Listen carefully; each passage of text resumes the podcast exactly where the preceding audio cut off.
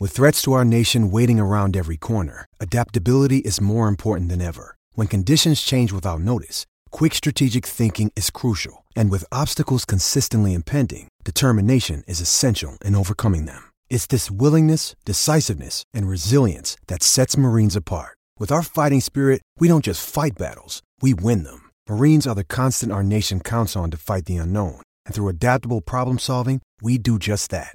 Learn more at marines.com.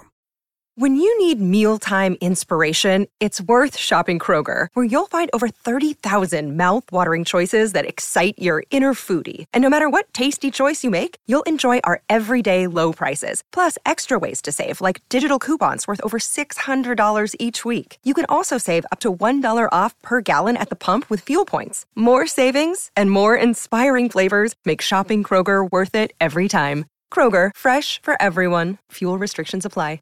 On this episode of Missing the Point, with the Royal Rumble this Sunday and the road to WrestleMania about to begin, we get back in the ring for another episode of Cheap Heat. We'll preview this year's card, who are the favorites to win the Rumbles and main event WrestleMania. We'll also look back to some of our favorite Rumble moments, saves, wins, and eliminations that have made the Rumble so memorable. But first, some housekeeping. Missing the Point is a one hour podcast recapping the biggest stories in the world of sports with a New England flavor. The show notes and transcript of today's episode can be found in the description box below, as well as on our website, www.mtpshow.com. If you're new to the show, please consider subscribing. It's the easiest way to see when we publish new episodes.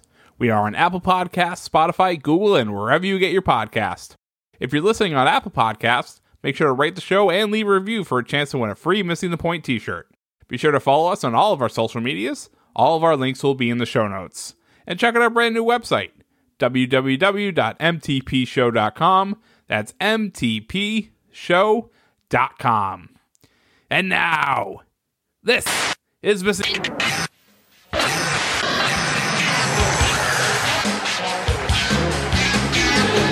Ladies and gentlemen, boys and girls, children of all ages, Missing the Point proudly presents to you the most entertaining and informative wrestling podcast out there.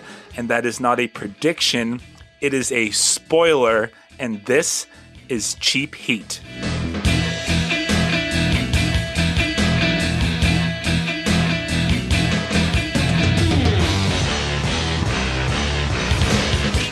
Welcome, everyone, to episode three of Cheap Heat. My name is Michael Marcangelo, and today we are talking about the Royal Rumble, past, present, future, but mostly past and present. And I can't do that without the EP who is coming from behind the microphone, as he does for every Cheap Heat, Craig D'Alessandro. Craig, how are you? I'm great. How are we doing? I'm doing great because today we have taken another fan of professional wrestling out of the closet and brought him back into the forefront. This time we have the real BK Bob Kelly talking all things Royal Rumble. Bobby, how you doing?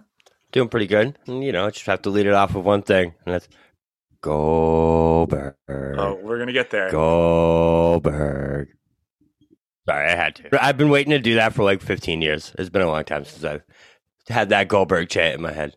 The guy that you said is the is the Tom Brady of professional wrestling. So that's just a That was off the record though, so that doesn't count. I don't know. It's on the record now. So on this episode of Heat, what we're going to do is we're going to run down this Sunday's uh, episode of the, the Royal Rumble, which will be streaming to you live on the WWE Network. Obviously, there is a with every Royal Rumble there is a pretty reduced card because the Royal Rumble matches themselves take so long. But then I think what we're really what we're really going to enjoy doing is getting into our favorite Royal Rumble matches, moments, saves, and finishes. So we'll start with the card, and I think you know for the men's Royal Rumble the, the really cool thing about this for me, and I know that you guys feel the same way, is that Rumble is, is the kickoff to WrestleMania, right? It is the start of WrestleMania season, which means really anything can happen. So right now we only have out of 30 slots 17 people who have confirmed for the Royal Rumble. So what that tells me is that just like in the past, anything can happen. Craig, are you excited for this for this year's Royal Rumble? I'm a little bit excited more for this year's Royal Rumble than I have been in the past, uh, especially in the last 10 years or so. We've pretty much been able to tell going into it pretty much who's going to win it. You know, you, you know, momentum means a lot in WWE, and you can pretty much tell for leading up to it, leading up to the event, pretty much who's the favorite going in, and usually the favorite usually ends up winning it. Whether that's good or bad, I'll let you decide that. But looking at the participants we have this year, and I'm sure you'll go over it in a minute. Uh, I see some names that I would really like to see win. I see some names I would really not want to see win. And those 13 spots that are listed there are really obviously the dark horses that some good and some bad can come out of that. So we're going to see coming up this Sunday. Yes, so far, who's been listed as, as, the Royal Rumble participants are Dolph Ziggler, Sami Zayn, Mustafa Ali, Jeff Hardy, Cesaro. I get it right. What's that? Mustafa Ali, sorry.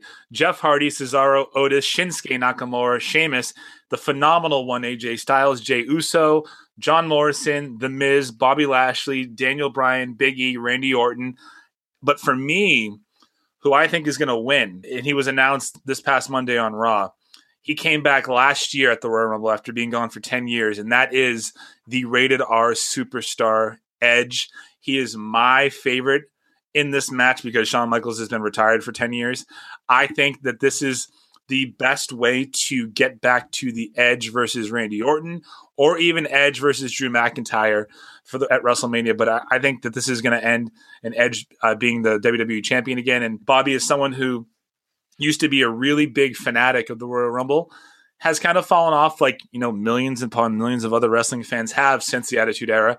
For you, just looking at these names, not knowing probably who a lot of them are, are you excited for it? And who would be your favorite to win it?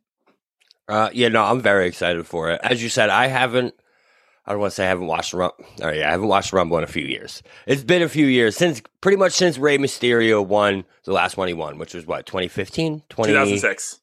To, no, was like wasn't he a finalist in like 2012 or something like he's that? Only he's only one. I'm sure he was a finalist, but he didn't win. He's only won one. Right, well, since the last one, since the last one, I remember Rey Mysterio watching. I don't remember what year it was, but yes. So Edge to me, I think is a really good choice though, because from the more I read, the more things I've been doing about this Royal Rumble is WWE loves to take guys who haven't been in the sport for years and bring them back to prominence. And the Royal Rumble is the place for them to do that. You've seen them do it year after year. We saw Goldberg a few years ago. John Cena did it after tearing his pec. There's just been time and time again where guys go from you haven't seen them in a few years to back into prominence because of the Royal Rumble. So I think Edge is a great pick. Another underdog to me, I've been seeing this name a lot, is Brock Lesnar. It's another guy where we haven't seen him a lot in a few years. I've just been seeing a lot of noise about this is going to be like that big surprise that comes out of the Rumble this year is Brock Lesnar. He's coming back and that he's going to make some noise in this Rumble. That's just what I've been seeing. It may feel like a few years to you, Bobby, but actually, Brock has been signed to WWE since 2012, but has only been working three or four shows a year. And his last performance or his last match was WrestleMania in April, and he's been gone since then right? But he's the guy since last season, at least. Yeah, since yeah, since last season the Royal. That's a good way to put it. That, that, that's how they scripted. And last year's Royal Rumble, Brock Lesnar, I believe he entered number one as a WWE champion and just dared people to to eliminate him.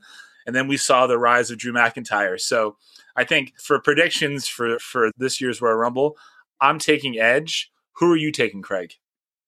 I do think it's going to be Edge. I do think that the way that this was supposed to go down, I believe, I don't have any informed opinion about this. I well, I don't have any inside information. This is my informed opinion is that there was with Edge and Randy Orton, there was supposed to be their trilogy of matches. They had that first match uh, at WrestleMania. Of course, Edge came back last Royal Rumble. It was a big shock win. It wasn't that big of a secret. People who really delve into it, like I did, kind of knew that he was coming back.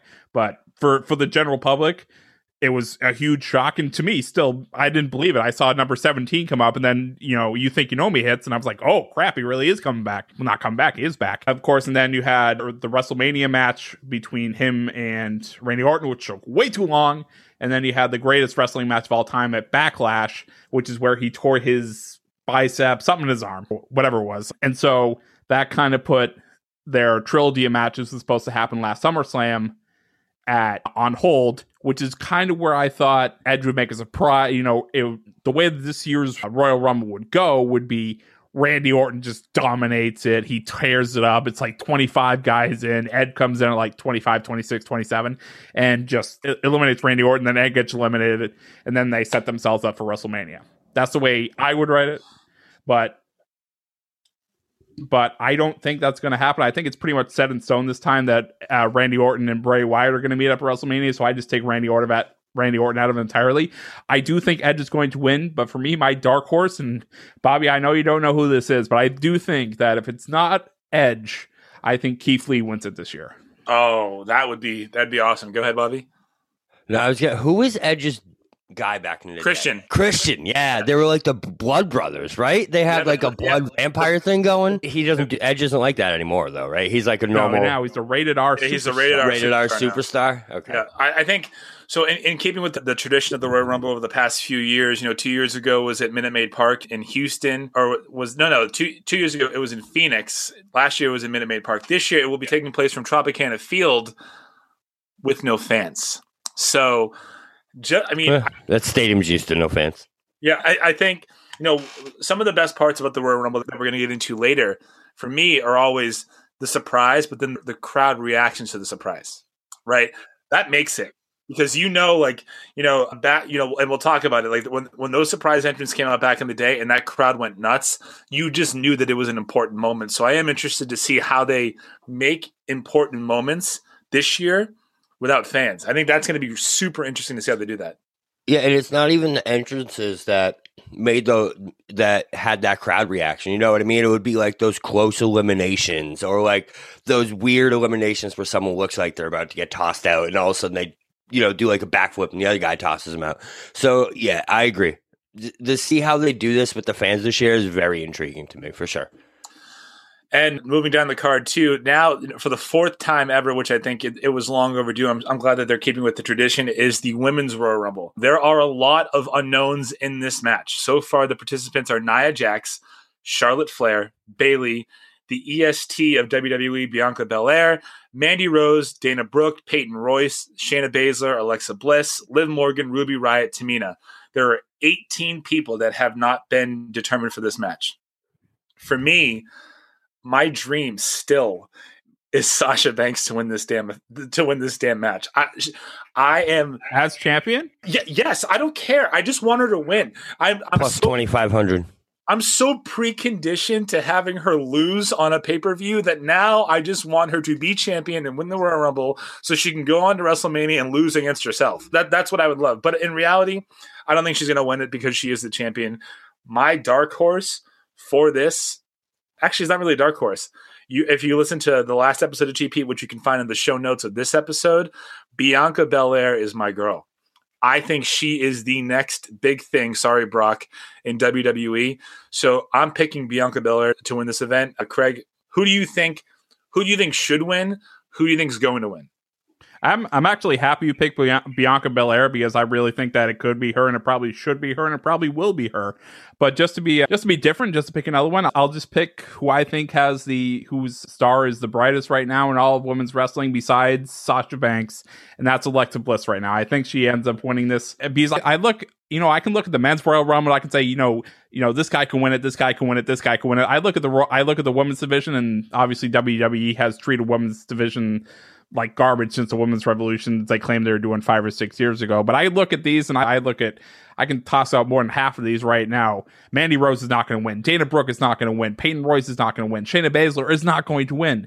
I look at Alexa Bliss. You have to understand about Alexa Bliss what she has done in the last month of Raw, as she has done something that no woman in the history of the WWE in the WWE has ever done. She has main evented Raw four weeks in a row. No woman in the history of WWE has ever done that. I think her star is on fire right now, and what she has going on right now with her feud with Bray Wyatt and with Oscar and with and with Randy Orton. To me, to me, that's just sort of preordained that we're going to see her win this win this Rumble because I just look at these things and I don't know who besides her or Bianca Belair or Charlotte again. No, and yes, I, or, or no, I don't think it's going to be Charlotte. I do think Becky Lynch is coming back during this match.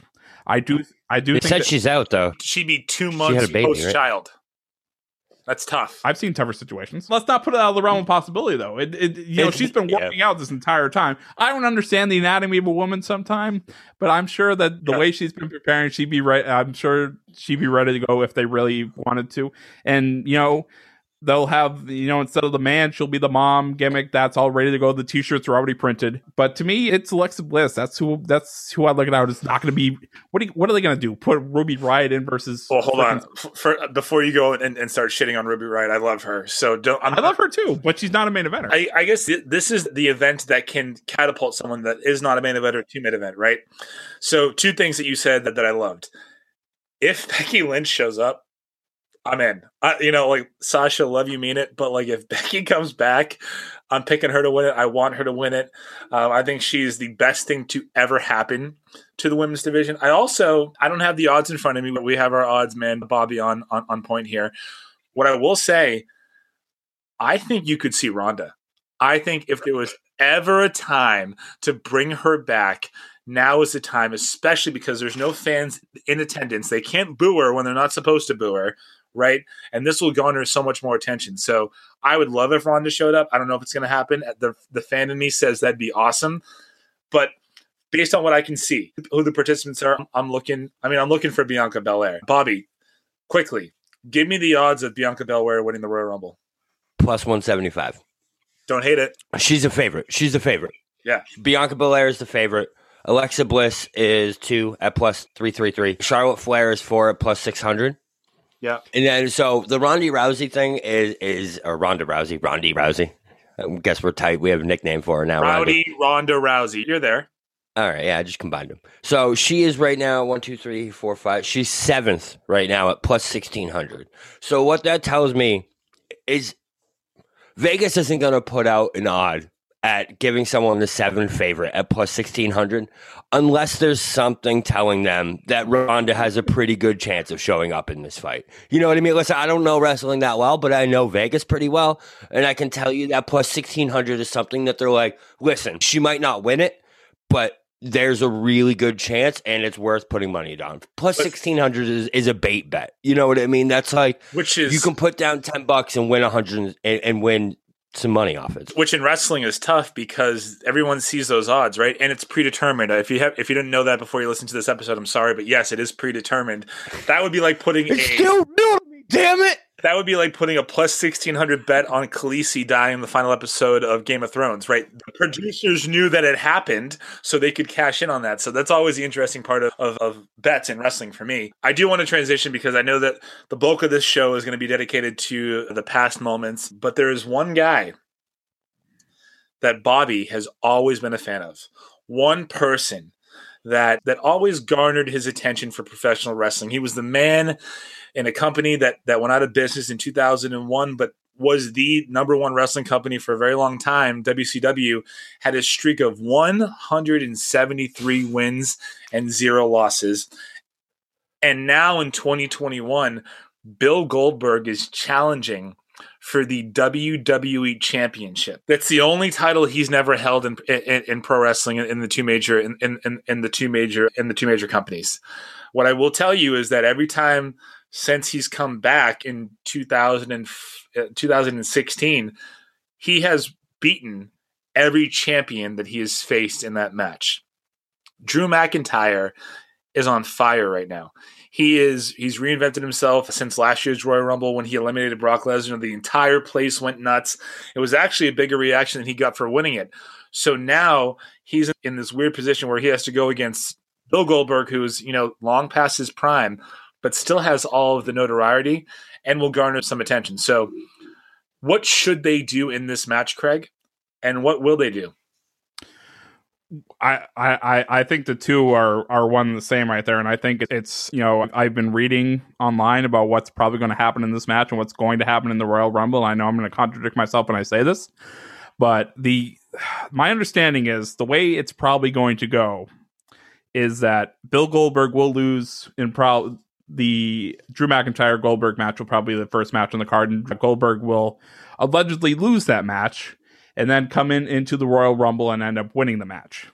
And I can see by the look on your face, that's not the way it should go at all. The way it should go, and the way I think it will go, is the way it always goes with Bill Goldberg. They build it up for weeks that I'm going to be the guy that ends up beating Bill Goldberg. I'm not going to lose in 30 seconds to Bill Goldberg, and then they ends up losing in 30 seconds to Bill Goldberg. And that's probably what I think is going to happen. And Drew McIntyre might come out and win it. That's the way that they're doing. That's the way that I'm hearing they're going to do it right now. I hope it's not the way they do it, but I do think that when the Royal Rumble is over, Bill Goldberg walks out of there with that World Heavyweight Championship. Uh, okay, so a couple of things that we should just unpack there. Uh, Bill Goldberg should be a face, right? A baby face, a good guy, a guy that everybody cheers. Drew McIntyre is also a baby face. So on paper, this match doesn't make any sense. It doesn't make any sense to have your young babyface champion who beat Brock Lesnar in less than five minutes at WrestleMania lose to a 50 plus year old Bill Goldberg. So, Bobby, who's next? Goldberg. No, I listen. I love Goldberg, man, and so, so I was trying to explain this to Katie earlier of why I think Goldberg is to me a guy in wrestling that will never because he doesn't have any gimmicks. He's never that guy. Listen, Goldberg's just a beast, and he's gonna come out and beat the shit out of you because he can. Like, look at his moves. You know what I mean? His number one move is a spear and a jackhammer. I don't know. You know he he literally his number one move is I'm just gonna tackle the fucking shit out of you. you know, so like that's why to me I have that's why I always gravitated toward Goldberg because it was just like there is no gimmick. There is nothing. It was just, I'm here. I'm going to whoop your ass. And that's what's going to happen because that's what I can do. I also kind of agree with Craig with the way he thinks that it's going to go and what he's been reading. I see Goldberg in this WrestleMania. I, am uh, not in the WrestleMania, in the Royal Rumble. I just think that's the way that they're setting it up, and that's the way it looks like it's going to go. Is that Goldberg's going to lose to McIntyre, and he's coming into that Royal Rumble.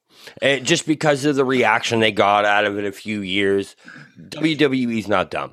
So they see that and that's what they want. They want that reaction. They know people will react to it on Twitter, seeing Goldberg come in from the Royal Rumble, seeing him come in and seeing him, you know, they they love that shit. So that's what I think is going to happen. I'm with you, Craig.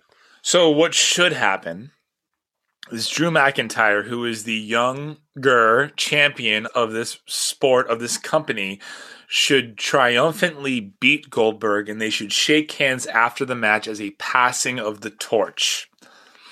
What I fear will happen. So like a Tom Brady, Pat Mahomes, like yeah. Stay tuned for the live show. What I do, what I fear will happen is Goldberg's gonna win and he shouldn't win. Like I love you, I mean it. Like I think his runs from 2016 through now far outweigh his one year run from 2003 to 2004 in WWE. He's been treated the right way. They've been trying to treat him as like the new Babe Ruth, right? Like what, what they wanted to treat Bret Hart back in the day. They bring him in a couple times a year as a fan favorite to always come out on top and do the right thing. That's good when you're having him face heels. McIntyre is not a heel. He does not need to lose to a 50 plus year old Goldberg. In fact, some might say, and I will say, that it will hurt his cause to lose. That being said, I think he's going to lose. I'm already mad. You can already envision me throwing a beer at the television while watching this because I know it's going to happen. Anything else we want to talk about in terms of this match? I know that Bobby just got a, got a little jackhammer in his pants over the fact that Goldberg still wrestling. Jackhammer. Yeah, it's it's just unbelievable to me. It really is. Like, listen, I remember watching Goldberg when he won 12 matches and was somehow 106 and oh. You know, like to me, it was just like to see him come back into Royal Rumble a few years ago. Like, honestly, that was what brought me back into watching wrestling videos again. I saw Goldberg come back and I started watching the YouTube videos again of these Rumbles and I started watching things again because I was like, holy shit, Goldberg's still here. So it was just I love Goldberg. And like Bobby, I'm so glad that there is something that happened recently that brought you back into wrestling. I'm just like you are the person that they're going after with moves like this, which upsets people like Craig and I who watch unfortunately every single week and you know we can just kind of tell. What I will say is if they do this match, I hope that they do it first. I hope this opens the show because that I have a feeling that this match, if there were fans in the in attendance, this would be the match that leaves a sour taste in your mouth. So you want to have the entire uh, the entire card left to rectify that. The next, the which being a match on this card that I think is going to steal the show is going to be the last man standing match between Kevin Owens and Roman Reigns, for those of you that, that are new to the show or new to professional wrestling or just starting to watch it, Roman Reigns is the cousin of, of Dwayne The Rock Johnson. He is part of the best, I would say, one of the best wrestling families in, in all of professional wrestling, the Anoa'i family. And he is the, I think, the, the nephew of Yokozuna from back in the day, Rikishi, the Usos. But up until this year, he was a guy that was always pushed to the top as the next babyface. We are supposed to like him. He took you know, about six months off between April and, and, and August because he last year just overcame uh, leukemia again. He, he had to leave, and, and, but he fought it. So he did not want to put himself in a position to be around COVID 19 or to get sick. He comes back as this badass heel. And he has the best speaker in the history of professional wrestling in his corner, Paul Heyman, who's you just hate. You love to hate him. So now Paul this Heyman's guy, man, I love Paul Heyman. Now this guy's just firing on all cylinders, and Kevin Owens has been a guy that you know emerged onto the WWE scene back in 2015 when he when he was the NXT champion and he beat John Cena at the Elimination Chamber, and he is never ever, no matter what happens, he'll never fall from the good graces of the fans. He could be a heel, he could be a babyface. People will pay to see him get his ass kicked or pay to see him get to kick some ass. So in this match, I want with all of my being for Kevin Owens to win. But I also don't want to see Roman Reigns lose. So what I think is going to happen, I think that there's going to be some outside interference which causes Kevin Owens to stay down for the count of 10, which results in Roman Reigns winning. It's the only way that you can protect both people. So I'm predicting a, a win here by Roman Reigns. Craig, what do you say of that and what do you hope happens? Get, getting back quickly to your thing with Paul Heyman, I think they gave him Paul Heyman when he was first coming back because Roman Reigns as a face wasn't the greatest talker. Mm-hmm. He could do some promos, he could talk all right, but he definitely wasn't. He definitely couldn't.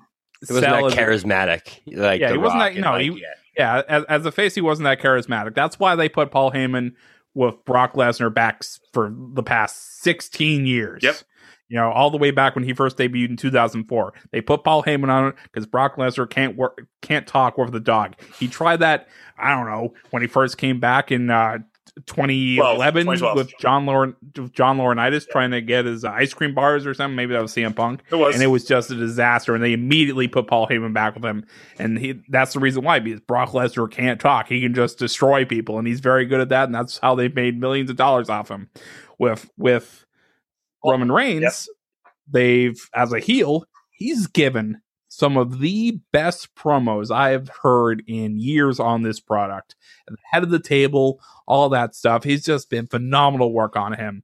And I'm sorry, and I love Kevin Owens just like you do. You he is the hottest product in WWE right now, and I'm sorry, you cannot just I, I would love I love Kevin Owens as WWE champion. I think one of the most entertaining angles in the history of wrestling in the last ten years has been with him and Chris Jericho, the list of Jericho, all that stuff, you know, five, six, seven years ago at this point. But it doesn't work in this particular time now. That storyline is just white hot. It has to be protected. It has to eventually lead. I don't even want Roman Reigns to lose the title at WrestleMania this year. I bet he, he's going to be Kevin Owens again. I don't know. I guess that's the only guy they could throw at him besides Shinsuke Nakamura. But I, I, don't think Roman Reigns loses that title until next year's WrestleMania, not this year's. Yeah, I mean, for me, just one thing I wanted to just talk about a little bit what that you just mentioned. You know, Brock Lesnar not being a good promo. That's true and not true. He's not a good promo when he's scripted, right? If you've ever watched uh, UFC, after he beat Frank Mir the second time, when he was walking around the cage saying, Who's the effing man?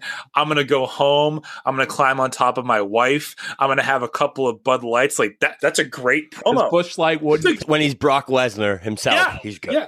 Yeah, when he's when Brock Lesnar himself, he is good to go. But as but soon when, as you're but when yeah, he's handed, then you put him on a PG product, yeah. and then he can't. When, when, he's handed a piece of paper written by a seventy-something-year-old man that says, "I have fought much a foe," like who the hell wants to? You don't want to hear that. So wait, before you, so with with Roman Reigns, I feel like I remember when WWE was trying to shove him down everyone's throat as that babyface for years and years. They made him remember I, you I remember we were roommates at the time when they made him number 30 in that Royal Rumble and people lost their fucking mind. They were so pissed cuz everyone was like fucking Roman Reigns every year is the same bullshit. And I They remember even tried to take out an insurance policy for that by having The Rock come out and help him. There and people like they won't they won't boot The Rock. will get him over, and then they boot The Rock. Right, exactly. So like, and I feel like they they just wanted him to be that, but like the entire time, I feel like everyone knew Roman Reigns is a heel. He's a heel. That's just what he is, and like you can't take a heel and make him a baby face. It just doesn't work that way. You can be a heel and be rooted for, a la The Rock back in the day, but you can't take a heel and make him a fucking baby face. You can't do it. What they're doing, what they're doing with Roman Reigns now is, I feel like correcting the mistake they made with John Cena for so many years. Yes. they never they protected John Cena so much because they were projecting their merchandising. Yep. They were projecting their his good guy Hulk Hogan image. Mhm. And you know, this is true. The top guy usually is a face and just untouchable. I, I don't think I don't think Hulk Hogan was ever a heel in, um, in you know WWF time. He tried. But, yeah. They brought him back as a heel in 2002, and then the Sky Dome cheered him against The Rock. So because it's just like it's Hulk Hogan. You can't. You just there. You can't crisscross. You know what I mean? You can't do it. So I think that was a calculated risk on Vince McMahon's part that has obviously worked tremendously. Yeah, I think you know th- they should have done it sooner, but a lot of times they don't do it at all. So the fact that they did it this time, I think it's perfect. I also think y- he's been done such a disservice by the fact that there are no fans in, in, in the stands because if there were people in those stands, I'm telling you, he would feed off the crowd. Now, the one thing I will say about him is that he's he's not a good promo in in the current context of reading a script, but he has the instincts to play the audience. He knows when they're with him, when they're against him. So all he would need to do three years ago was when he was out there saying like "It's my yard now" after he beat Taker and they booed him, and he just needs to look at him and say, For 16 minutes. "Yeah, you're gonna, you're, he stood in the ring for 16 minutes. you're gonna, you're gonna just got booed. Yeah, you're gonna boo me. That was the greatest heel promo in the last 10 years. And all he said was, It's my yard now. And the place went nuts. So I'm all for Roman Reigns. I'm on the Roman Reigns bandwagon. There's one more match that, that is on this card. It's the women's tag team championship match. I wish that it was not this forgotten or throwaway match, but it is because they have done such a terrible job of building up the division in terms of tag team wrestling. It's Asuka and Charlotte versus Nia Jax and Shayna. I fully expect Asuka and Charlotte to win. I hope that they win. And I think we can just move forward. Do you care about this match, unfortunately? The women's tag team match? I should. I don't. Right. I don't think that they know what they're doing with it. They put the two, you know, top performers on one team. I don't think they know what they've been doing with these titles since they brought him in. I know they brought him in two or three WrestleManias ago, and the Iconics won him. Yep. And it was going to be a big, huge thing. And they just haven't known what they've been able to do with them. Yeah. They just because and even the teams that even the teams they have right now, even the teams they have right now on the women's tag team not real teams. aren't real teams. There's- aren't really good. Mandy Rose and Dana Brooke, they broke up the Iconics, Right. one of the best tag teams uh, in WWE. It's the Riott You know, Squad. That's it. Asuka and Charlotte Flair, the Riott Squad, which I have a whole thing, which I can talk about at some other point in some other show. It's the tag team division for women should be good, but it's just not. Uh, They don't do what they used to do. I feel like with the tag teams and stuff like that. Like it used to be like entire legions and like like it, it wasn't ever just like oh we're gonna put these two guys together. I think they'd be a good tag team. It was like you know like I don't. It was like the the Attitude Era and DX and like there was actual like teams where it was like, smoking okay, guns. Right, these guys are your fucking squad, and like it doesn't matter what two guys we put together from those teams. That's you know what I mean. Those are your guys until you get to the Rumble. Then it was always every man for himself. But That's right. And Bobby, now we're going to get to the point of the show. Like, where's the reason why, you know, we brought you back? You asked to come on. You've been telling us for months that the Royal Rumble is your shit. It's your jam. It's what you know. It's what you want to talk about.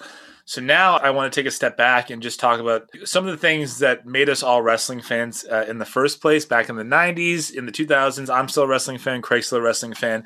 Bobby fights it sometimes, but I was roommates with him for three years. Whenever there was a wrestling show on, he was right next to me watching. So for you, top saves in the Royal Rumble, right? The first one that, that we have here, it's in there twice. So I'm gonna I'm, I'm gonna just gonna read it off. So saves is meaning we're gonna define this for our listeners as you thought they were eliminated, but they weren't. That maybe they did something that was outside of the box at that time to keep themselves in. Number one on the list that we have is 1995. Shawn Michaels, he entered that, that Royal Rumble at number one. Davy Boy Smith, the British Bulldog, was number two. They fought all of their way to be the last two entrants. And what appeared to be the ending of this match was when uh, was when the British Bulldog uh, clotheslined him over the top rope and he skinned the cat. Only one foot touched the floor. They played the British Bulldog's music. He got on the top rope and celebrated. And out of nowhere, that little bastard, Shawn Michaels, HBK, came up behind him, tossed him over, and he went on to win the Royal Rumble. For me, I'm a Shawn Michaels guy. I am HBK for life. Although I'm wearing a Bret the Hitman Hart t-shirt, I'm HBK for life. This for me was one of the greatest and for its time was one of the most innovative saves that that that, that they've ever done. Yeah, and the the thing I love most about it is when I was rewatching this is they you know it's they were kind of ahead of their time with the angles that they had on this you know like seeing they have one angle where like they're like oh did he touch? What happened? We don't know. And like it was kind of like a two minute where like you didn't know who actually won. They were confused. And all of a sudden they have this camera angle where they show Shawn Michaels and you see the one foot touch. There's two refs there and you see them both just like no no, he didn't touch. And the Bulldog music's playing. Yeah, that was such a good Rumble, man. And the best part about it was like seeing Bulldog and Michaels. There's multiple times throughout that match, like you knowing what the ending was, watching it again. They knew that was the ending, obviously. Yeah. From moment one. And like to see how they played that out, how like it was always those two. It was always Luger, Lex Luger was in there a few times where you thought oh, he yeah. might win.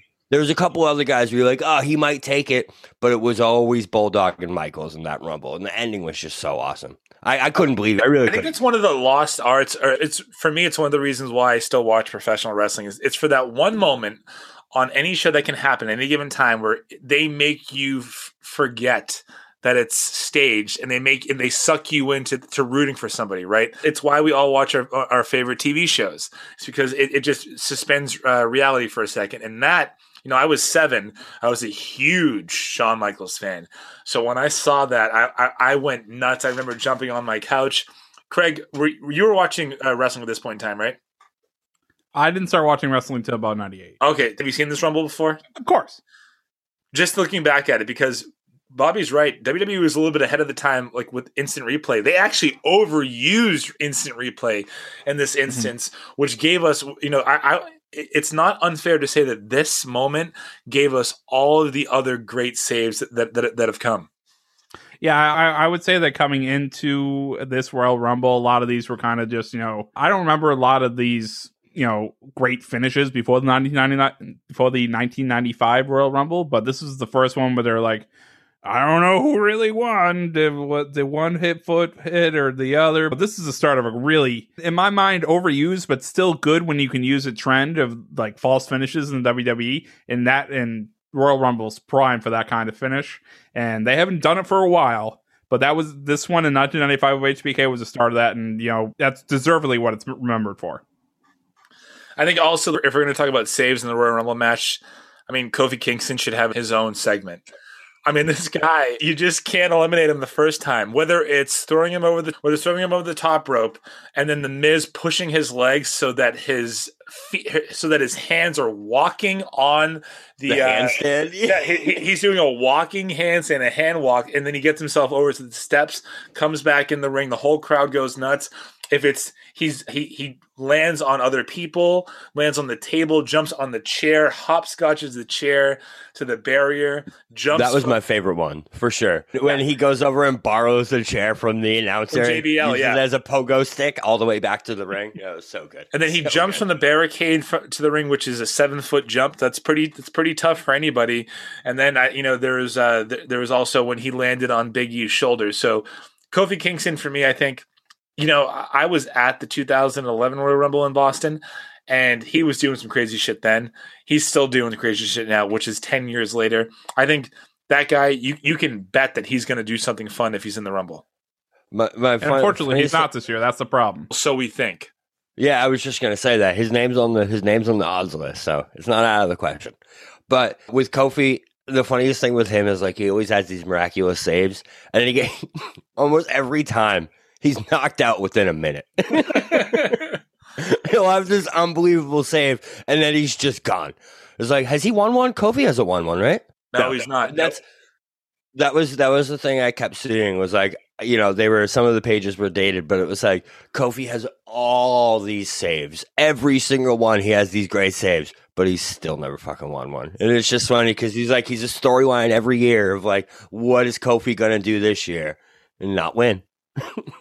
I, I would also in this little thing with Kofi, I would also link not John Morrison, who I know we're going to get to, but I would also link Naomi in there because she's had some of those too. Yeah. Oh, for sure. I think the next one for me, it, it kind of came it right after the Shawn Michaels 195. It was 1997, San Antonio, Texas, the Royal Rumble.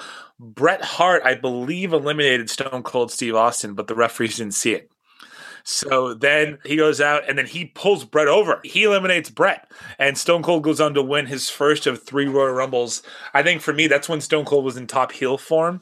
But they had never done it in a situation in the WWE where someone was actually eliminated. Everyone saw it, but the refs didn't, and they let him stand. Yeah, and it was the perfect first person to do that. I feel like he's the personification of what we were just talking about. It's like he's the best heel ever, right? He's up there because like I've never rooted so hard for someone that they wanted you to hate. Like it's just everything they did made you want to hate Stone Cold. And it actually got to a point where they turned his heel into like not a baby face, but they turned him into like an anti-hero. An anti-hero, right, exactly. Like an against the man type hero, yep. right? Yeah. But yeah, no, that one was awesome. I love that entire yeah. That was like the intro to the attitude era too, where it was like yeah.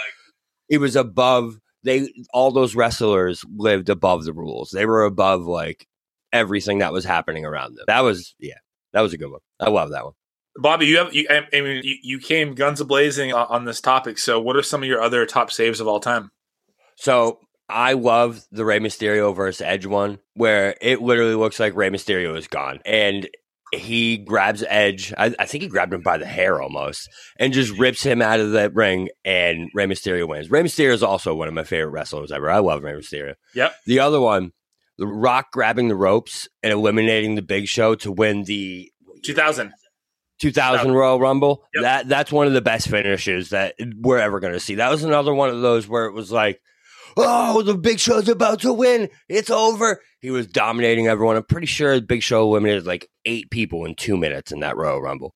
And The Rock grabs him and just eliminates him, and The Rock wins. That was when The Rock was at his top heel moments, too. And they and they were building the Big Show at that time. It's just you know, as he always should have been. Fortunately, was this giant, unstoppable monster who was one of the best athletes I've ever seen for his size, you know, jumping over the top rope, not just stepping over it and doing it so fast when he did it like 20, you know, 20 plus years ago at this point. Yep. Then pe- people were just like, how are you going to get the big show out of the ring? He's seven foot tall, 350, 400 pounds. You can't get rid of him. And like The Rock got him out the only way you could with his own momentum. Yep, exactly. That was an MSG. That was uh, Royal Rumble 2000, which set up the four man main event at WrestleMania 2000, which was the Big Show versus The Rock versus Triple H versus Mick Foley. And so th- I think this is one of the things that I love most about about the Royal Rumble is that it just sets you on such a good course. What are some of your other best finishes or best saves uh, there, there, Bobby? So, so there's one other one that stuck out to me, and that's the John Morrison one because he played fucking Spider Man, where he gets eliminated and literally jumps over to the side and just like grapples onto the. I couldn't believe it, and he walks along the. I don't even know how the barrier where the fans are. One thing that stood out to me was like, how funny would it have been if John, if one of the fans was just sitting there and they were just like, you know what, John Morrison, fuck you, and then it just pushed him off the barrier and just eliminated him. They're like, huh, sorry, bro. It's what it's one um, of the um, things that always comes through my mind too. Is like, you know, they plan these great saves, right? What if it goes wrong? What happens if it if John Morrison is not able to use his parkour skills and scale the barricade and both feet touch? That's why I think they do these kind of. That's why I think they do these kinds of finishes for guys who aren't the favorites. You know, you know, back oh, back like then, the, Kofi, right, John sense. Morrison, like great, yeah, super great athletes, charisma, maybe a world heavyweight champion one day, but they're not going to win that rumble, so they feel like they can take the risk of them doing those spots. And you know, Jeff Hardy too, they can take the risk if they fuck up the spots. You know, up oh, they're eliminated. Too bad. Right. No, I think that, that's 100% true. So now I think we should move on to what I what I think is, you know, saves are great, but endings to rumbles are what makes it, right? And I think for me there are so many Bobby, I know you have so many, Craig, I know you have so many too. I, I want to start as as far back as uh, 1992. It was the Royal Rumble in which Ric Flair, who came over in August or September of 1991 from uh, from World Championship Wrestling, was walking around with their belt, was calling himself the real world's champion. He was in this Royal Rumble. It was, I believe, it was him, Sid Vicious or Sid Justice, whatever he was called at that time, and Hulk Hogan at the end. And there was this, there was this ending where Hogan was out, and he pulled Sid over the top rope for because uh, Sid and Sid and Hogan were supposed to have like an alliance. Yep. And then Sid tossed Hogan over. So Yep. he was pissed. Yep, which leads us to Ric Flair winning and and a promo that he cut, which will uh, live on in wrestling infamy, which was actually just pretty much regurgitated in the last UFC pay per view. Which th- you know, this is the greatest moment of my life. I think I believe Michael Chandler cut that promo, but Ric Flair with, with a tear in my eye, I can tell you that this is the greatest moment in my life. Ric Flair for me, I think if there's no Ric Flair, there's no Shawn Michaels, there's no Triple H. This Royal Rumble was stacked with talent from top to bottom. Macho Man Randy Savage. You had you had the Nature Boy Ric Flair. You had Andre the Giant was still in this one, I believe. I, I think actually I think his last one was 1990. But this talent, uh, the talent, British Bulldog was in it. Yeah, the, the Bulldog, Big Boss Man. You had everybody. HBK. I'm pretty sure HBK was already in it at that point. Oh yeah, for sure. So for you, Bobby, seeing as you've gone back and you've watched all this, what were your thoughts watching the 1992 Royal Rumble ending with Flair, Hogan, and Sid? Oh, I loved it. It's funny. I was, you bring that one up. That's the one I remember. I sent you a picture of that the other day, and you're like, "Oh, that's '92." Yep, Albany, New York. this. Yeah, Albany, New York. Yeah, which was hilarious. So I love this one because, like you said, it brought. I don't want to be too punny here, but it brought the flair to wrestling, if you will. You know what I mean? It really did bring it to a different level of personality. Like you had Hulk Hogan, you had these guys, but Ric Flair was different, man. He had a different like he walked in a room and you're like, oh shit, this fucking guy. And, and you're right, you don't see HBK, you don't see these guys who have that that draw to him without Ric Flair. So I, this is one of my favorites, especially seeing him take down Hogan when he did because Hogan was at his height then. Hogan was fucking unstoppable, man. I remember watching the one, I don't know if it was a WrestleMania uh, or a Royal Rumble where he beat Yokozuna and Yokozuna was fucking unstoppable. WrestleMania So- 9. Yeah, so it was just like Hulk Hogan was such a god of wrestling at this time, and to have Ric Flair come in one year out of I don't even know what the name. What did you say? Universal Wrestling or World Wrestling? WCW, World Championship Wrestling. so, oh, okay, World Championship Wrestling. Funny enough, and, and take down Ho- Hogan like that it, it was so good, and especially the way it happened to see Hogan turn on his guy to kind of start his own demise and let Ric Flair take that top spot was just is perfect. I love that in it. By the way, the, the reason that happened was because uh, Hogan did not want to lose to Ric Flair at WrestleMania. The main event of that of WrestleMania that year in, I believe it was in, yeah, it was in the Hoosier Dome, so Indianapolis, Indiana. It was supposed to be Ric Flair versus Hulk Hogan, which was a dream match in the early '90s. It had never been done. Hogan refused to lose to him. So what they had to do was do a double main event. It was Sid Justice versus uh, Hulk Hogan, and then the Macho Man Randy Savage versus Ric Flair. So that should never have happened. It should have been a clean elimination to crown because this Royal Rumble, the winner of this Royal Rumble was the new WWE champion, WWF champion at the time, which is why Ric Flair won. Moving on to '94, I think for me, it, it just showcased. Now, if you look back at it, Vince didn't know who he's going to go with right? He wanted Lex Luger to be the guy. He wanted Lex Luger to be the new Hulk Hogan, but he had this other guy, Bret the Hitman Hart, DK's favorite, who was just the standard bearer for the WWE at this time, who was the guy that he they could always count on to have great matches, to put people in the seats. So the 94 Rumble, Luger and Bret Hart's uh, feet both touch at the same time, which set up a tournament at WrestleMania. So, Craig, looking back at it, what do you think of this ending?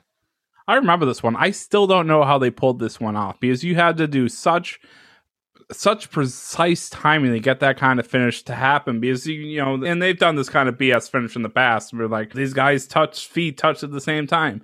But to actually pull that off to script it like that to have both feet hit at the same time live. They're, they're these weren't pre-taped. This was live. It was just I don't know how they did it. And I, I didn't know the backstory that you just explained to me but now that I know it that finish makes complete sense. Yeah. Yeah, Yeah. and it's funny because like that again, ahead of their time, man.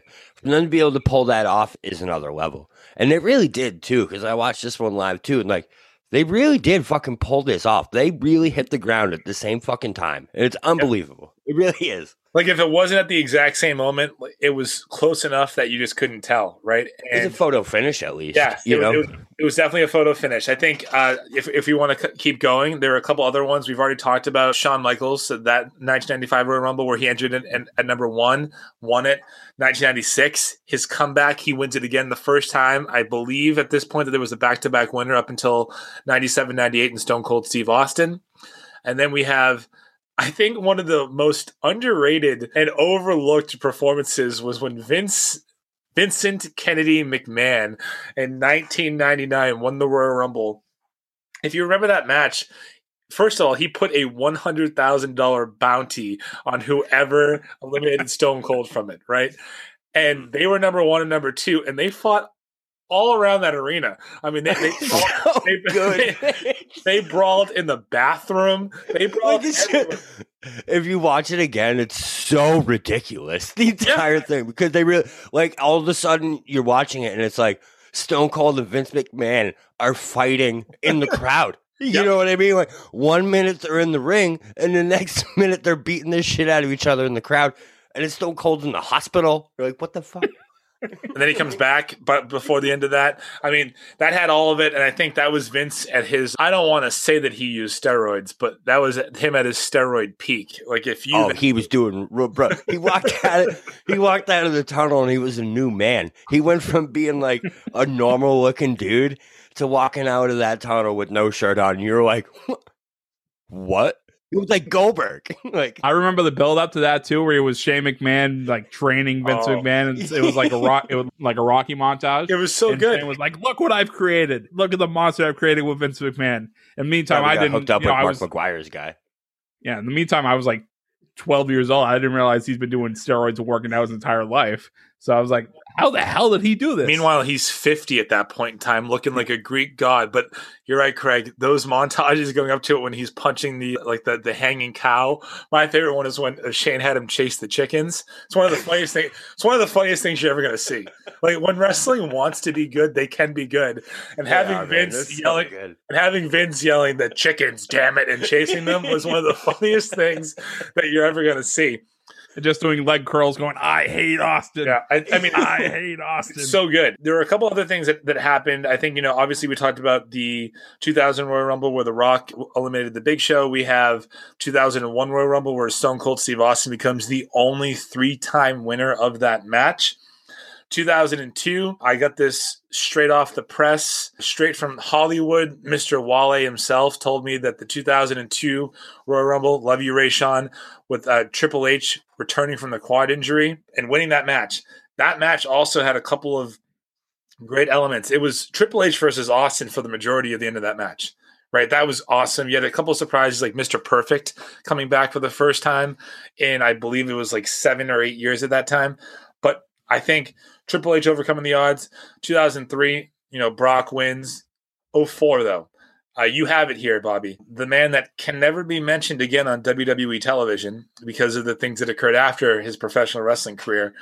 Chris Benoit start, starts out number one and defies all of the odds by winning. So go ahead and tell us uh, why this is on your list, Bobby. Yeah, no, I loved this Royal Rumble. I watched it again. It took me a long time to find it. Let me tell you that. It took me a while to find it, and I couldn't watch it as like a YouTube video. I had to watch it as like you ever watch those YouTube videos that are like squares in the YouTube video? And you're like, wow, this is this took some digging. It- it's so good, man. It really is reminiscent of that '95 one where he's almost eliminated like 14 times, and he's just that guy where like you can't get him out and he's just so unstoppable this entire match. I always liked Chris Benoit when he was in WCW before when he came over to WWE. I was always a Benoit fan. So I know that like he's like taboo in the WWE world now. But like for them to toss this under the rug, man, it's so good. It was such a good Royal Rumble and such a good performance too. Like- Just from beginning to end, it was so good. I understand that man probably went through a lot, suffered a lot of traumatic brain injuries, right? But if you don't want to be deleted from the annals of WWE history, here's Yeah, just a don't kill your little. family. Just don't kill your family. like I mean it. I don't mean it to be funny. Just don't do it, please. Because his wrestling was better than most. I'd say like him winning the 04 Rumble and then going on to WrestleMania that year, which we are going to have a WrestleMania special. You can book that. That triple threat, which you cannot find also, if you, you can watch on the WWE Network, but it just says Shawn Michaels versus Triple H, but neither of them win, right? And it's one of the great. My favorite thing about that WrestleMania is that picture became a meme in itself. It was just, you know, it was the, you know, the the uh, vintage of Shawn Michaels versus Triple H versus Chris Benoit, and then they changed it to Shawn Michaels versus Triple H. Like, hey, look over here, it's Shawn Michaels versus Triple H versus. Don't worry about it. Don't worry about Yeah, it. don't worry about it, right? Yeah, like he, so the winner of that match, winner of the Rumble, can never be mentioned again. But it, it was a phenomenal Rumble. I think now 2005 they remade the 94 Rumble when they had Batista and Cena both get eliminated at the exact same time. 2005, seeing Batista versus John Cena was a breath of fresh air. It's hard to believe because for the next five years, those people would be shoved down your throats. But it was a great ending. 2006, Bobby and also Ray Sean, who, who could not be with us. Rey Mysterio. I think a little bit of a backstory for this one is that in Oct- November of 2005, Eddie Guerrero passed away very unexpectedly. He, by far, was one of the most underrated talents ever. He could get, he had the entire crowd in the palm of his hands whenever he wanted to. He was that good. Him and Ray were obviously best friends. So the story going into that match was, I'm going to win it for Eddie. And when he won it, I couldn't believe it. I, I, I mean, I, I, I honestly, I, I thought it was going to happen. I knew it should happen, but when it did happen, I was like, thank God, because that was that, that's the way it should have ended. Yeah, and that was the you know that was the narrative going into it is that it should happen, and that's what always happens with WWE is like they don't ever do what should happen, and it was good for them to finally see like okay they did it and this was the way it should be because Mysterio had been a finalist a few times going up to that point, so for him to finally get over the top and also do it the year Eddie Guerrero passed away because you're right Eddie Guerrero was amazing man. Like I said, I was a WCW man. When he was in WCW, he was one of my favorites. He was unbelievable. Yep. And and when he passed away, it was, it was really sad. So to see Mysterio come back and do that, like I told you, that was one of the last rumbles that I really watched and paid attention to, and it, it was a great rumble, man. I love Rey Mysterio. I always will, and he's always he's the same way as Eddie Guerrero. He's so underrated and such a technically amazing wrestler. He was always Yeah. so fun to watch. There are so there are so many moments that we can go through, but we are under a time constraint. So I'm, I'm going to go ahead and, and just fast forward to my the last one that I'm going to use for this category. 2019, the Women's Royal Rumble. We are in Phoenix, Arizona. Number 30 is Lana. She could not uh, make it her way down to the ring. So who comes out but the man Becky Lynch?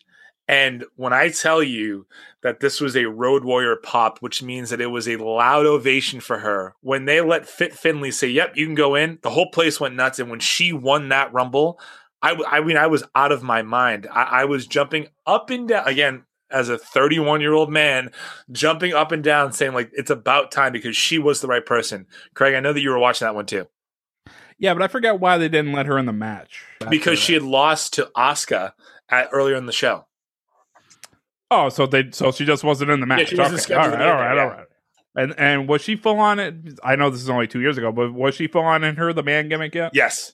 Yeah. So yeah, when they let her in, it was pretty much game over at that point. They yeah, she was gonna uh, wreck Wild, and obviously of Lana coming in at thirty, that was already preordained. But yeah, uh, Becky Lynch when they let her do that Stone Cold Steve Austin gimmick of hers, she fucking owned that shit. It was so good. It was so good. And it'll be good when she comes back too, because they're gonna do the exact same thing, and it's gonna be awesome. Yeah, I mean, going up to that point, I believe it was uh, November of 2018. She was the champion. She was going to face Ronda Rousey at Survivor Series, but Nia Jax, being the careless in-ring worker that she is, actually punched her, punched Becky Lynch for real in the face, broke her nose, gave her a concussion. But Becky was bloody. And she kept fighting, and then that that that picture of her in the crowd with the blood dripping from her face, holding up her title, that was it for me. That's all I needed to see. Yep. I will buy whatever she's selling for as long as she sells it. I, I promise you. You're gonna have the mom T-shirt soon. Yeah, I'll, whatever she whatever they put out for her, I'm going to buy. um, biggest surprises because there are a lot of them. Bobby, you, uh, you know you, you're a big Rumble guy. I think what we all and, and Craig for you too, what we all love about the Rumble is You know, you kind of know, like, you, even if you know who's going to win, you just don't know who's going to show up, right? So, 2001, the Royal Rumble. I believe that was the year that Drew Carey showed up. He was a surprise yep. entrant yep. in that one. I believe that was almost got chokeslammed by Kane. I believe that was the year that Honky Tonk was in there too, and uh, that was the year that Kane eliminated, I believe, eleven participants. Thirteen. Thirteen in in, in two minutes, right? I think he was in there for twenty, but it, it was the most eliminations up until Roman Reigns in 2014. Isn't there one where Undertaker and Kane eliminated like eight people in a minute or something like that? The two Probably. of them just came Probably. in and just absolutely yeah okay Keep yeah. Going. Uh, 2001 was an interesting time in wrestling. January of 2001, to be more specific, uh, WCW was still around. They were not doing well. Their hardcore champion at the time was a wrestler named Meng. He was their champion. He was on their television.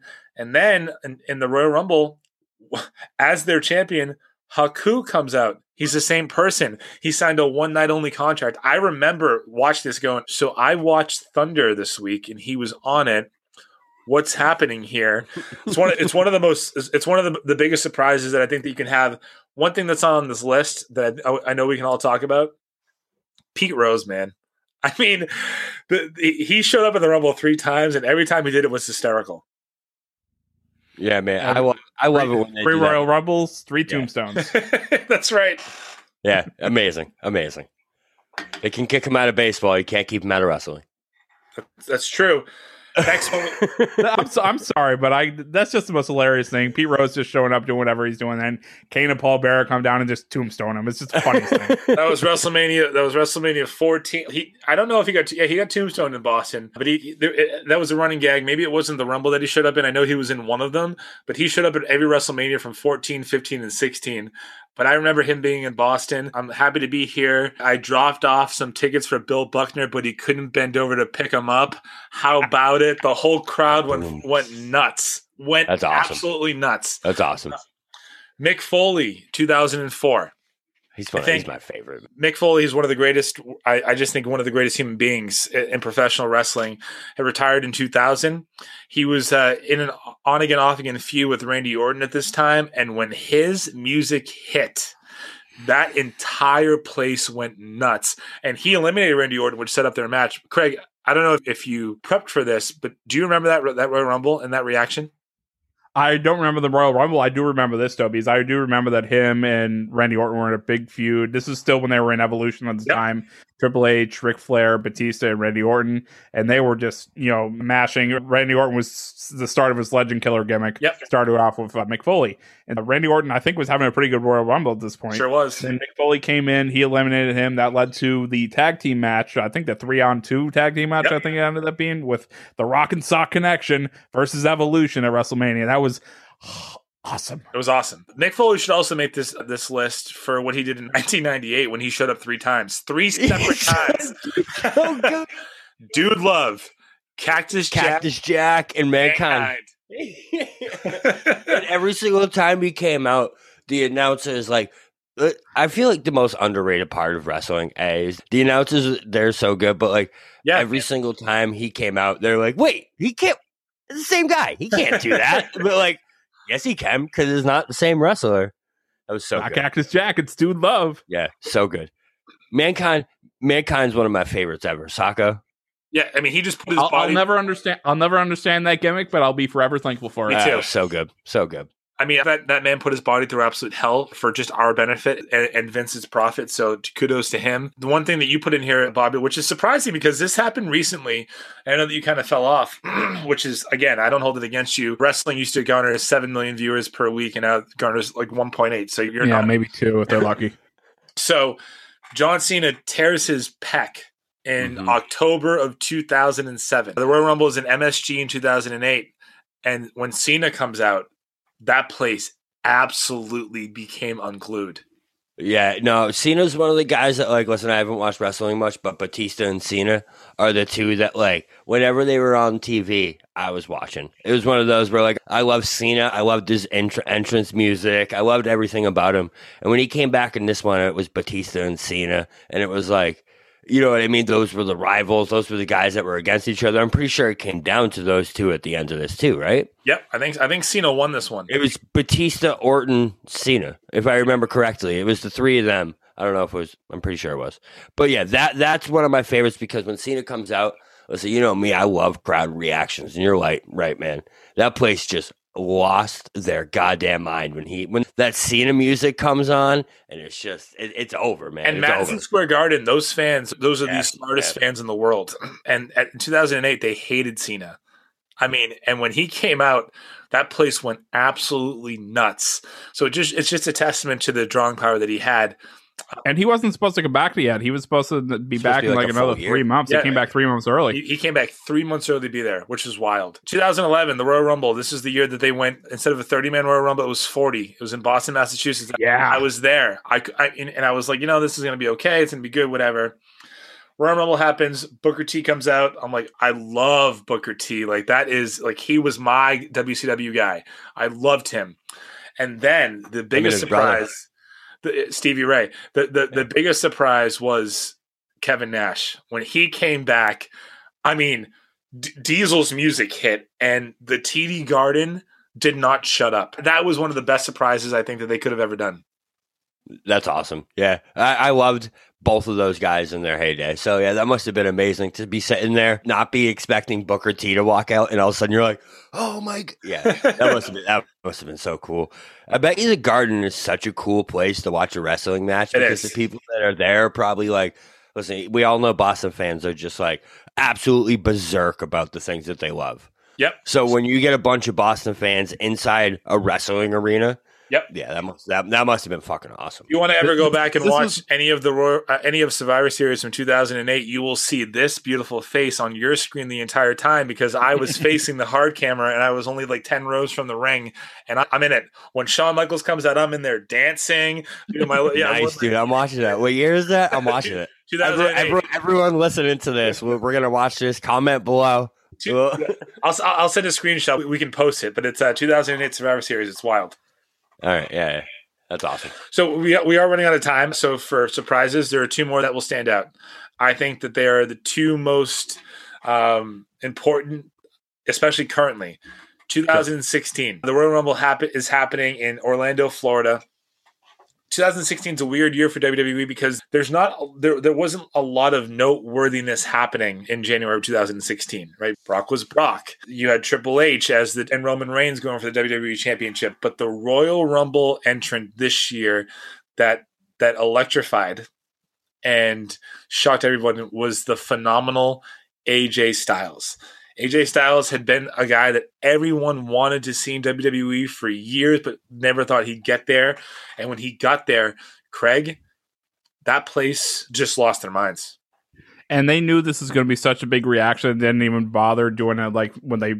What I would have done, like waited till later, like putting him. Here's number fourteen, AJ Styles. They put him in number two, and this is this had been one of the longest running rumors that AJ Styles would finally be coming to WWE because at at this point, I'm going to dive a little bit into TNA here. Uh, He was finishing up his run. He had been he was in the middle of what I actually felt is one of his better gimmicks, uh, the the, the no one version of AJ Styles. Yep. He was just like a vigilante, just fought everyone. It was the revival of the main event mafia and TNA. It was just it wasn't that good, but AJ Styles was still good. AJ Styles was always good. They did a bad gimmick of him and a fake baby and stuff like that, but that's that's neither here nor there. But then he went to New Japan Pro Wrestling and, and, and was part of the Bullet Club, which just took off. And that's when they were like, he could really be something in WWE because they brought in TNA guys before and they didn't do anything. They brought in some great guys from TNA and done amazing things with them. Xavier Woods, they've done amazing things with Yep. him. But you know, AJ Styles, AJ Styles was TNA. He was indie wrestling, and to bring him in 2016, number two, he didn't last that long. He lasted pretty long, I think, into the 20s at that point. But that was the start of what was just a fun. What's you know, it, it's cliche, but just his run has been phenomenal. Hasn't been perfect, but it's been very good. He's had some very good matches. And I don't, you know, he hasn't been injured. I know that was the trouble with him in TNA for some times, but you know, he's just that was the beginning of a spectacular run for him so far. I think for me, it was just vindicate. I mean, for him and for every AJ Styles fan, because I, you know, I, I love wrestling. I, I'm a WWE guy through and through for sure. But I have watched other promotions. AJ Styles was a guy in TNA that I always watched and always loved, and just used to think like they'll never do the right thing with him in WWE. So for him to get the reaction that he received upon uh, you know arriving at the Royal Rumble validated the fact that he's a real guy and they pushed him for real, right? Uh, he went on to have a great WrestleMania match against Chris Jericho and then had yes. amazing matches with Roman Reigns after that. And then, you know, SmackDown is now the house that AJ Styles built. So that is. Except he's on Raw. Right. But he built SmackDown. Yeah, I know. Yeah. Last one for me, again, it's the most recent. 2020. We are again, we are in, at Minute Maid Park or whatever it's called in Houston, Texas. Number 17, we'd all heard the rumors, but when they counted down from 10, and then the next words that you heard were, You think you know me? 50,000 people gave the cheer of their lifetime because they know for all the for everyone that's listening i assume that you're wrestling fans for those that are not um, as hardcore wrestling fans as maybe i am edge was a guy who lived and breathed and dreamed this business and to have to retire in 2011 because of a broken neck in his prime was awful so to come back 9 years later nine years later and be in the Royal Rumble, the place went nuts. Craig, what were your thoughts when you saw it? I know that you I know that you knew about it, but it's yeah. one thing to read it, it's another thing to see it. Right. And I, I you know, I, I believe that he was coming back to that point, but I didn't really believe it until I saw it. And when he came out, and he came out instantly. He couldn't even wait till his theme started. He just kind of popped out. I was like, "You think you know me?" You look at the crowd. Oh, he's already there. You could see when he was walking down. He was crying yeah. when he was walking down there. He didn't really believe this would ever happen. And then, you know, something just you know you could snap and something just clicked with him and the rated R superstar was back. Yep. He did his you know, he did his little rock star thing and the fireworks were going off and Ed was back. And then Kevin Dunn, I'll never forgive I'll never forgive Kevin Dunn for this. And you know exactly where I'm going. Edge gets into the ring, spears immediately. I forgot who it was. Dolph Ziggler missed it. Yeah, he speared Dolph. He speared Dolph Ziggler, and they missed it. They missed it and you know obviously had on replay, but just to see it live, it just you know I I you know he was one of the final three people in the match. I thought, are they really going to do this? Yeah. Are they really going to put Edge over? And obviously he ended up blue. Drew McIntyre ended up eliminating him, but still. That was the point. You know, Edge was back, and Edge is back. We'll see him again this year. All right, so we're, we're going to finish this up here with just one final segment. It's going to be I'm going to I'm going to ask you each a question, and then I'm going to let you give your answer. Bobby, given everything that you've seen so far, what is your favorite Royal Rumble match? I think I have to go. So it's one we actually didn't even mention. All right, which is kind of cool, and and it was because of the ending, and that's 2007, which was our guy HBK versus the Undertaker for 10 minutes at the end of that match. Craig already said it, like the ending wasn't amazing, but for those two to have that ending that they did was just it, dude. It was just different level. You you could see it when you're watching it that it was two legends in front of you wrestling. I, I want to say they're at their prime, but they like they knew exactly who they were. They knew exactly what they wanted to do. The chemistry between those two at that point was on another level. So that's my fa- that's my pick, just because of the ending, 2007 Shawn Michaels versus Undertaker ending for sure. Craig. Oh, same question. Same question. All right, I'm actually gonna go. I'm actually I'm actually gonna go with the first women's Royal Rumble because I have felt that the while I love the Royal Rumble, I feel like it just wastes a lot of talent. But that first really women's Royal Rumble, and really all the ones since, I haven't really been that gimmicky gimmicky like the men's ones do. But that first one that they did with Asuka winning that one, that was just a great hour long performance. And I would just, you know, I'll be ever be forever grateful for that because I've always been, you know, an advocate for women's athletics and women's wrestling. But that was just a phenomenal showing by everyone involved in that match. For me, you know, that match too. I mean, the 2018 Women's Royal Rumble, which is the first one, you had all the legends. You had Lita, you had Molly Holly, you had Trish Stratus come back uh, after being gone for so long. You had the Bella Twins, but for Asuka to win that, and then the moment that we haven't really talked about because it didn't quite happen during the Rumble, right? It yeah. overshadowed, in many people's opinions, Asuka winning the, the, match was Ronda Rousey shows up. She walks out after Asuka looked pissed. Everyone looked pissed, which is what they were. No one knew that she was going to be there. I don't think because yeah, I don't think so. Uh, and she walks out, doesn't say a word, and just points to the WrestleMania sign. So that for me is one of the most historic matches. I, I think it's long overdue, man. I, I, think that there are so many great female athletes out there, but especially in WWE, and they have been for so long that they were never given their due. For me, it's a tie. The 2019 Royal Rumble where Becky where Becky Lynch won, I, for my money, I can't remember ever being that happy because I just wanted her to win so bad. And when she wasn't in it, I was so pissed. And then when she came out, I mean, again, 31 years old, just jumping for freaking joy. And then, it's also the 2007 Rumble because Shawn Michaels is my guy. Uh, little backstory to that you know, Shawn Michaels in 2006 reformed D-Generation X with Triple H. They had a great tag team run. The story was supposed to be that Triple H was going to go on to main event uh, WrestleMania 23 in Detroit again against John Cena as a repeat match of their 2006 match. He tore his quad in January of 2007. So he was out. So Shawn's the guy. So for Sean to be one of the final participants or the final entrants in that Rumble and then have that iconic final 10 minutes with with Taker which was a which would really set the stage for what would happen in in two years, which would be one of the the greatest WrestleMania matches of all time, Shawn Michaels versus Undertaker at WrestleMania 25. I think it was great, and as you can probably tell, I can talk about wrestling for hours upon hours, but I want to say.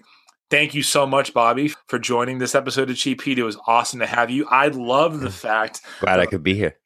That on this show, we are pulling people who used to be wrestling fans out of the dark and bringing them right back into the spotlight.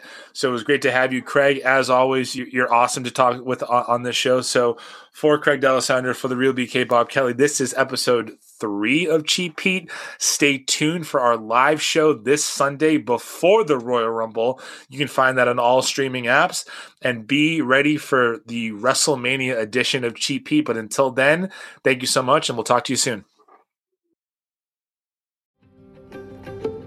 Have you ever wondered what actually happens in Congress every day? Stay informed on Capitol Hill's daily happenings with a concise, factual summary of the Senate and House of Representatives' activities from the previous session, free from bias, on the Congressional Record Daily Digest podcast. Subscribe on your favorite podcast platform and discover the process from the heart of U.S. politics. The Congressional Record Daily Digest, an Electricast production.